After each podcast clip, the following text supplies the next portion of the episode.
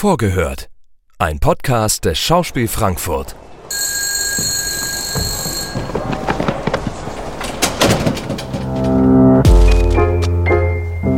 Einen wunderschönen guten Tag, meine sehr verehrten Damen und Herren. Wir begrüßen Sie recht herzlich hier im Schauspiel Frankfurt. Herzlich willkommen zu Vorgehört. Mein Name ist Katrin Spierer, ich bin Dramaturgin und begrüße heute Johanna Wehner. Hallo Katrin. Hallo Johanna.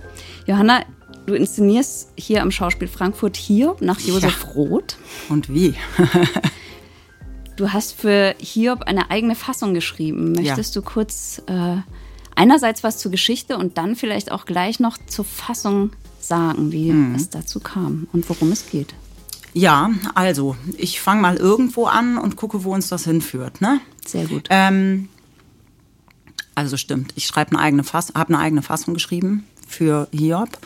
Ähm, ich schreibe immer eigene Fassungen. Das ist gar nicht irgendwie so eine, so eine prinzipielle Neurose, die ich äh, habe und irgendwie durchführen muss, sondern mein Zugriff auf, wie erzählt man eine Geschichte, ist eigentlich immer Erzählform, was nicht heißen soll, dass ich jetzt so eine unglaublich textformale Type bin, aber ähm, ja, wie so eine, wie so eine Textarchitektur aufgebaut ist, ist für mich schon immer sehr paradigmatisch für den Inhalt. In diesem Fall ähm, war es nochmal anders unvermeidlich oder hat sich sofort aufgedrängt, weil es sich ja einfach nicht um ein Theaterstück handelt, sondern um einen Roman um einen ganz wunderbaren, super ironischen, oft ganz leichten, meistens sehr traurigen, in Teilen, wie ich jetzt heute beim Durchlauf nochmal gedacht habe, echt schaurigen, dunklen Roman.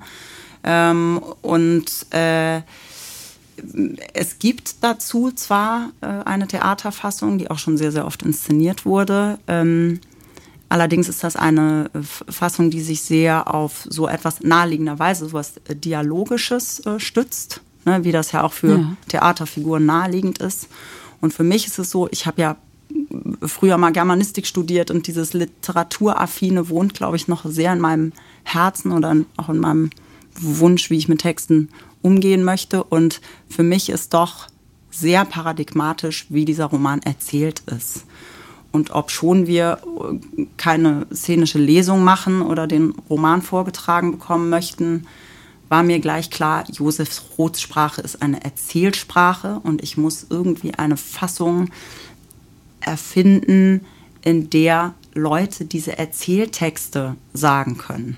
Und man eben nicht versucht, das alles in wörtliche Rede umzuwandeln, was die Sprachentscheidung Roths immens ähm, beeinträchtigen würde meines Erachtens.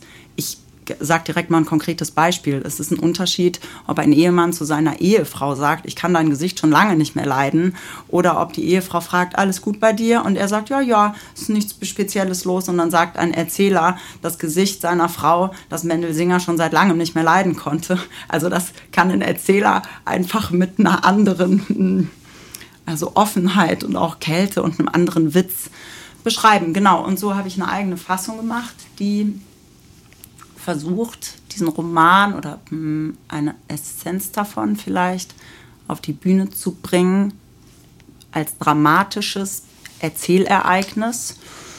Und ob das glückt oder nicht, das zu beurteilen, steht mir jetzt noch nicht zu. Darum geht es jetzt auch noch nicht. Genau. Ähm, es ist, finde ich, eine Fassung, die äh, du hast es selber, glaube ich, auch immer mal wieder gesagt, die äh, verschiedene Stimmen beinhaltet und gar nicht unbedingt einen Chor, der spricht. Und diese Stimmen treiben die Geschichte voran, bringen sie manchmal auch ins Stocken, äh, erzählen sie gemeinsam, manchmal gegeneinander. Vielleicht ist es trotzdem gut für die Leute, die Hiob nicht kennen, ein bisschen was zu erzählen, worum es im Kern geht. Also man kann ja in einem Roman äh, sowieso jetzt nicht alles zusammenfassen, aber die Kerngeschichte, dass du die vielleicht einmal zusammenfasst, die dich auch beschäftigt hat oder interessiert hat? Also das ist natürlich grundsätzlich auch bei einem Roman oder bei einem Theaterstück, das man inszeniert, immer ein Unterschied, was ist sozusagen die Inhaltszusammenfassung ne, des, der Vorlage und was ist der Kern des Abends. Also in Josef Roths Roman äh, geht es äh, um die Familie, ähm, des jüdischen ähm, Tora-Lehrers Mendel Singer, der mit seiner Familie in Suchnow äh, lebt. Und der Roman verhandelt die, sagen wir mal, hm, schicksalhaften Ereignisse um diese Familie. Ähm, das Ehepaar hat äh, drei Kinder. Zu Beginn des Romans, zu Beginn der Geschichte wird ein viertes geboren, das ähm, schwer krank ist, schwer behindert ist, der kleine Sohn Menuchim. Und äh, die Sorge und auch die verschiedenen Wege, wie man damit umgeht. Die Mutter möchte gerne, dass das Kind behandelt wird, womöglich in einem Krankenhaus. Der Vater möchte das auf keinen Fall und möchte gerne bei der Vorsehung bleiben und so weiter. Und äh, auch die Fragen, wie sich über solche Auffassungen, wie man lebt oder an, an welchen Strategien man sich orientiert, wie sich daran äh, die Beziehungen zueinander verändern und auch verschlechtern, das ist sozusagen der Anstoß der Geschichte. Und innerhalb dieser Geschichte müssen dann verschiedene Entscheidungen getroffen werden. Es ist dann so, dass die Tochter ähm, eine Beziehung zu Kosaken eingeht und darauf basierend entscheidet man dann, das Land zu verlassen. Die Familie wandert aus nach Amerika. Die Gelegenheit haben sie, weil einer der Söhne, der dann auch noch zu den Soldaten sollte, desertiert ist. Und dann leben sie dort in Amerika, müssen allerdings das kranke Kind zurücklassen. Also es gibt sozusagen immer wieder so ganz schicksalsschwere Weichen, äh, an, an denen Entscheidungen getroffen werden müssen. Und was diese Entscheidungen dann letztlich für Konsequenzen mit sich bringen, ist die Geschichte. Und die kreist immer mehr um die Gemütslage des Mendelsingers, dieses Lehrers, ähm, der immer mehr damit ins Gericht geht, dass er die meisten Entscheidungen also mit, mit, mit Ausrichtung aufs, auf, auf Glaubensvorgaben getroffen hat. Und am Ende, als sich sein Leben so verschlechtert hat, die Hälfte seiner Familienmitglieder nicht mehr lebt oder im Krieg ist oder, oder, oder, ähm, schwört er dem Glauben ab. Und das wird dann so eine Art Glaubensprüfung, die allerdings, mm, glaube glaub ich, viel oder mindestens genauso wie an dieser Glaubensfrage, an der sehr allgemeinen Frage hängt, wie ähm, gestaltet man sein Leben oder auf Basis von was geht man die nächsten Schritte und wie findet man raus, ob man das richtig oder falsch entschieden hat. Sind es immer die Konsequenzen, die einem das zurückmelden? Ist das der innere Navigator? Ähm, und wie bleibt man darüber beieinander? So, ja. Das ist ja im Grunde genommen eine Frage, die den ganzen Abend nicht nur beginnt, sondern auch durchzieht. Was, was ist das Leben? Ähm, welche Entscheidungen trifft man und wie kann man mit den Konsequenzen leben oder eben auch nicht. Ne? Ja, ganz genau. Also und das, was du gerade ansprichst, also diese, diese, dieser Versuch auch sehr direkt diese Frage zu stellen, zum Teil sogar immer mal wieder mit dem Publikum zu kommunizieren, ist auch eine Art der Erzählung, die so ein bisschen den letzten Corona-Monaten geschuldet ist. Weil ich gemerkt habe, äh, ne, darüber, dass man so wenig ins Theater gehen konnte oder so, ähm, hat sich bei mir auch das Bedürfnis eingestellt, anders gemeint zu sein im Theater. Ja, und damit meine ich jetzt nicht, dass man irgendwie sämtliche Bühne, Publikumsbarrieren irgendwie überwindet, ja, und da irgendwie so ein, so ein Diskursding irgendwie runterzieht. Ähm, das wäre für den Roman Hiob auch reichlich bemüht, würde ich sagen. Aber es ist eben schon erstaunlich, wie unmittelbar, also alltagsbetreffend, einige dieser doch großen Fragen sind, die da besprochen werden. Ja? Ähm, wie will man leben? Was ist das Leben? Oder welchen Dingen räumt man im eigenen Leben Priorität ein? Oder ähm, wie organisiert man das, sobald jemand anders vielleicht eine andere Auffassung dazu hat oder so? Ne? Und das ist schon eigentlich sehr erfreulich, wie bekannt einem das vorkommt wie viel man damit zu tun hat. Obwohl das eine durchaus recht fremde Welt ist, die Rot da bedient. Ne? Also das ist schon, das ist schon ordentlich fiktional. So. Ja, also äh, es endet ja auch in der Stadt der Wunder. Ja. Ein Wunder kommt da am Ende ja auch vor in der, in der Geschichte. Ähm, es ist eine wundersame Geschichte, eine sehr traurige, das hast du schon gesagt. Ähm, eine große Frage, die auch äh, die Fassung umtreibt und das Spiel ist, äh, ist das genug? Ja. das Leben, die sich immer wieder darstellt. Ähm, wie wichtig war dir das für, für die Inszenierung? Ist das so ein Leitfaden? Also ich muss sagen, dass die Fassungen, die ich mache, es wird immer mal wieder ein meines Erachtens wirklich nicht ganz zutreffender Begriff, nämlich dekonstruieren verwendet, wenn über meine Fassung gesprochen wird. Ich muss direkt dazu sagen, ich benutze fast nie Fremdtexte. Auch in diesem Fall ist es wieder so, dass da vielleicht zwei Sätze drinstecken irgendwie, die vielleicht mal so beiläufig dazugekommen sind. Ansonsten ist das alles Josef Roth-Sprache. Und was natürlich dann schon passiert oder deswegen kommt einem das dann vielleicht auch oft so neu vor, ist natürlich, dass wenn man interpretierend darauf zugreift als Regisseurin, ja, oder als irgendein Mensch, der damit künstlerisch no, noch mal was macht, ja, oder das in eine andere Erzählform überträgt, ist, dass man andere Gewichtungen macht, weil einen das irgendwie anspringt. Und es gibt eine sehr prägnante Stelle im Roman, wo Mendel Singer sehr ausführlich mit sich selbst ins Gericht geht, angesichts der schweren Schicksale, die ihn ähm, ereilt haben. Ja, also die Tochter, die wahnsinnig wird, die Söhne, die in den be letztlich beide in den Krieg ziehen, das Kind, äh, das kranke Kind, das man zurückgelassen hat in einem mittlerweile ausgebrochenen Krieg und man selber hat sich auf die, Fra auf die, äh, auf die Strategie verlassen, äh, Psalmen zu beten und Mendel Singer fragt sich selbst, ist das genug? Und befindet dann eigentlich ein krasses Urteil über sich selbst und die eigene Lebensentscheidung der letzten zig Jahre. Das ist nicht genug. Ich habe nicht genug getan. Und das ist natürlich dann auch im Zusammenhang für mich als Mutter total äh, berührend, diese Stelle immer wieder auch zu lesen. Und auch wenn ich sie höre an dem Abend, da sagt jemand, ich war der Vater. Ich hätte doch mal sagen müssen, mag sein, dass du den Drang hast, jetzt im Krieg zu kämpfen, dein Vaterland äh, zu beschützen, aber bitte bleib hier. Du hast eine Familie, du hast eine Frau, du hast ein Kind. Und das sind natürlich auch so Bögen, die sich momentan aufspannen. Ich meine, man muss ja mal sagen, wir haben diese Verabredung getroffen für das Stück, da war es Ende 2018 als Anselm Weber das äh, vorgeschlagen oder mir vorgeschlagen hatte. Ne? Und mittlerweile fügt sich das mit politischen Weltereignissen zusammen äh, und, und, und hört dann irgendwie täglich auf der Probe so Fragen wie, was, äh, was sagt man, wenn man womöglich Abschied fürs Leben nimmt? Ne? Und dazwischen jemand, der sich fragt, ob er genug getan hat immer wieder jetzt gerade auch eine Allgemeinsituation konfrontierend, in der man als Einzelperson auch ordentlich machtlos ist. Ne? Also das ist schon, das ist schon ganz schön finster. Und diese Frage, ist das genug, die hat mich recht früh angesprungen. Weil das vielleicht nicht nur in so einer Optimierungswelt oder so, sondern grundsätzlich doch immer mal wieder eine Überlegung ist, was, sind eigentlich Verantwortlichkeiten, die ich selber habe?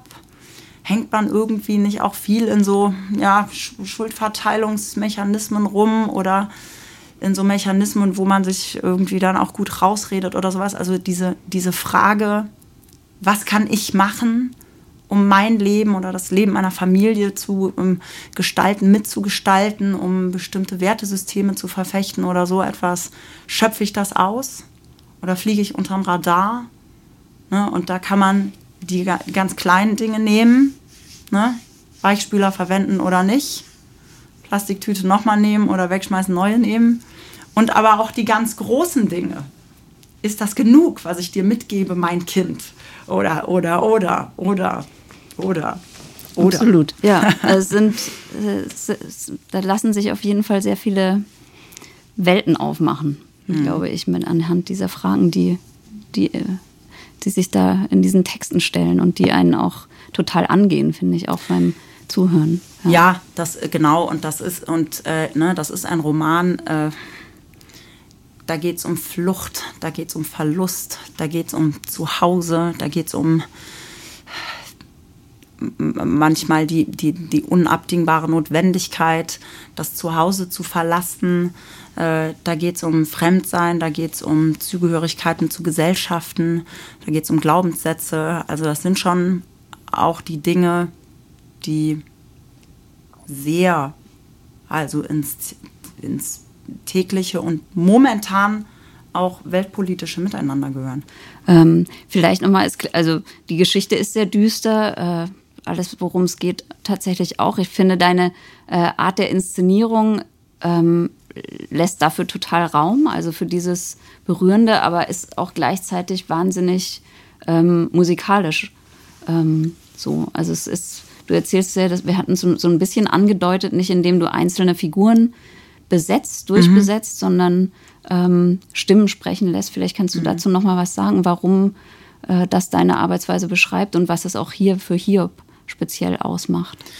Also mh, mm, das, das ist ja im Theater, glaube ich, eine täglich schwierige äh, Frage. Die Frage nach Figuren, die Frage nach überhaupt nach der Fiktionalität, die Frage danach, wo sich das mit Wirklichkeit reibt. Ich glaube, dass bestimmte Entscheidungen, die ich treffe, eigentlich sehr etwas damit zu tun haben, wie ich Welt auch wahrnehme. Ich glaube, mein Gehirn ist einfach auch auf eine bestimmte Art und Weise strukturiert. Ich bin jemand, der die sehr so in so, ja, irgendwie in so ich singe ja auch immer so Jingles auf Proben und so. Ich glaube, ich habe sowieso ein einigermaßen musikalisches Gehirn irgendwie. Äh, und ähm, dieses Zwischenstimmige ist, äh, hat, glaube ich, viel damit zu tun, dass ich das Disparate stark wahrnehme. Ne? Also der Weg, den eine Figur einschlägt, mit dem Engelchen und dem Teufelchen, die auf den Schultern sitzen und in verteilten Rollen, manchmal gleichzeitig, manchmal nacheinander, am liebsten schön arrangiert in unterschiedliche Richtungen weisen. Oder wir kennen das ja alle wirklich auch aus dem täglichen Leben, dass man irgendwelche Dinge sagt und irgendwas in einem sagt, das siehst du doch eigentlich völlig anders. Oder ähm, der Instinkt, der, der, das Bauchfell, das Bauchgefühl, das irgendwie dem der Ratio widerspricht. Also man selber ist selbst bei ganz banalen Fragen, ne? ich habe irgendwie Bock auf Fritten, aber der Salat wäre wahrscheinlich die healthy choice oder so, in, oft in so Zerrissenheiten drin. Und im Theater sucht man natürlich gerne den konfliktären Weg, denn wenn Maria Stuart und Elisabeth sich nach fünf Minuten einig werden, wer welchen Thron besetzt, dann hat man ja keinen Theaterabend. Ne? Insofern macht das schon auch Sinn ne, die Engelchen und Teufelchen in unterschiedliche Richtungen weisen zu lassen. Ne? Sonst ja nach fünf Minuten Black. Und äh, ich glaube, das ist so eine Spur, die ich einfach grundsätzlich sehr wahrnehme. Und jetzt für Hiob hat sich das, also vielleicht kann man eher sagen, dass es dann dass, dass das dann was damit zu tun hat, welchen Stoffen ich zustimme oder nicht. Das hat natürlich einerseits was damit zu tun, welche Wucht die haben. Anselm kennt mich natürlich auch schon eine Weile und hat da, glaube ich, irgendwie einen ganz, gute, ganz guten Instinkt gehabt mit diesem Stoff. Ich finde den auch tatsächlich ziemlich groß und wuchtig, also ne, so und auch ja. und äh, also ich bin Fan, ne, Team ja. Pro, das ist mal das eine und das andere ist eben, dass dieser Stoff das sehr enthält, dadurch, dass das alles erlebte Rede ist. Ne? Also du hast Figuren da, ja, und irgendwie so ein Familienaufstellungsbild, aber sehr viel mehr wird über, sehr viel mehr, fast nur wird über die geredet, auch aus unterschiedlichen Erzähler, also objektiven Perspektiven. Ähm, als dass die selber reden. Und das, was sie selber sagen, konterkariert zum Teil auch das, was äh, über sie erzählt wird. Und hinzu kommt dann, was eine andere Person über jemand wieder anderes denkt. Ne? Und insofern hat sich eigentlich relativ schnell ergeben, dass das ein so, ja, sich, sich widersprechendes, sich zustimmendes, sich verwirrendes äh, Wimmelbild von Stimmen ist, die in dieser großen Welterzählung nach dem richtigen Weg suchen. Ne? Und das ergibt dann oft so Gleichzeitigkeiten, das ergibt oft sehr heterogenes, das ergibt auch manchmal, dass sieben Leute ganz vehement gleichzeitig sprechen, aber gar nicht so sehr, weil sie von einer Tatsache überzeugt sind, sondern weil sie glücklos versuchen, sich einzureden, dass das schon richtig ist, was man macht, während Teufelchen sich schon meldet und sagt, äh, äh, du liegst falsch, ist nicht genug. So, und das ist so ein bisschen der Versuch der Fassung gewesen. Ja, diese Suchbewegung ähm, würde ich auch unbedingt unterschreiben für den Abend. Eigentlich ist es auch schon fast ein super Schlusswort, aber eine Frage oder ein, eine, ähm, ein bisschen Raum würde ich vielleicht noch äh, Josef Roth geben wollen, wenn du magst.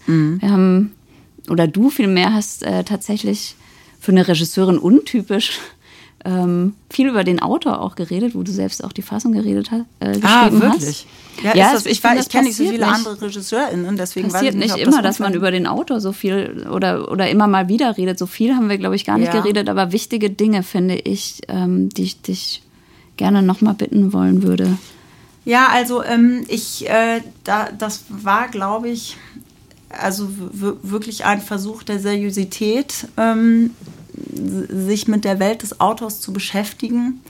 Also, mh, naja, ne, wenn man jetzt über Autorenintention sprechen wollte, dann müsste man sich wahrscheinlich noch zwei, drei andere Podcast-Verabredungen So ist es vornehmen. auch nicht gemeint. Genau, das verstehe ich auch. Und ich habe auch aus diesem Grund mich nicht so sehr damit beschäftigt, sondern, also der, das, das Naheliegendste war, ich habe eine fantastische Biografie in die Hände gekriegt. Und die hat mir sehr viel Spaß gemacht zu lesen und war selber ein literarisches Schmuckstück. So fing das eigentlich an. Ne? Und ich hatte ja jetzt auch durch Corona ein bisschen Zeit, irgendwie so rechts und links ein bisschen dazu zu lesen. Und dann hat sich aber ähm, äh, aus dieser Biografie und auch aus vielen anderen Schriftstücken und Dokumenten, es gibt auch einen tollen Briefwechsel zwischen Stefan Zweig und Josef Roth, ähm, hat sich irgendwie etwas ergeben, was ich für diesen Stoff total bemerkenswert fand und über diese Welt, die Josef Roth literarisch betreibt, äh, weil ähm, weil der einfach ein Meister des Täuschungsmanövers ist. Ja, also ähm, da, er ist selber Jude, kommt aus einem Umfeld, das ähm, in dieser Lebenswelt von Mendel Singer auch sehr verhaftet ist. Trotzdem ist Josef Roth ja selber ein, ein Grenzgänger gewesen, der sich in sehr unterschiedlichen Welten aufgehalten hat, ähm, von sich selber irgendwie auch Geschichten in anderen parallelen Realitäten irgendwie verortet hat. Er hat zum Beispiel in seiner Heiratsurkunde einen anderen Geburtsort angegeben, einen selbst erfundenen, den er, der, der hieß Schwabi und sollte irgendwie deutsch klingen. Und ähm, Freunde von ihm schilderten aber, dass es nicht so sehr darum ging, seine jüdische Herkunft zu vertuschen, sondern das ist jemand, der mit diesem ja auch äußerst problematischen mh, oder sagen wir mal äh, äußerst ähm, ja, viel, vielschichtigen Herkunftsbegriff offenbar gar nicht geradlinig unterwegs war.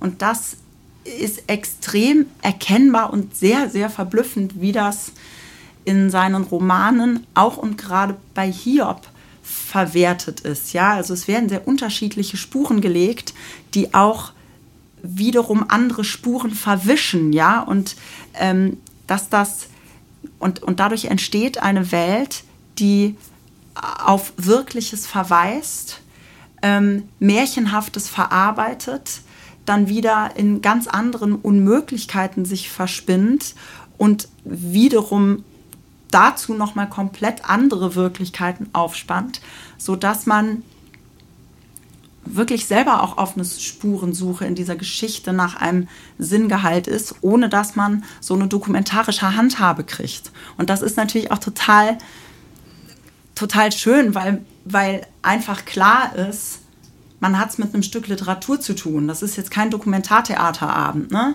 Und das ist so, sondern das ist, ähm, das ist ein Märchen. Und das ist ein äußerst ironisches Märchen, das es einem aber auch nicht so leicht macht, zu sagen, das ist jetzt alles erfunden. Das ist schon, äh, ja, das ist schon ein, to ein tolles Rätsel. Wunderbar. Dieses Rätsel äh, zu entschlüsseln, vielleicht oder zumindest zu erleben, lade ich alle ZuhörerInnen unseres Podcasts herzlich ein. Ich bedanke mich bei dir, Johanna. Und, Und, ich, äh, wünsche uns beiden noch schöne Endproben.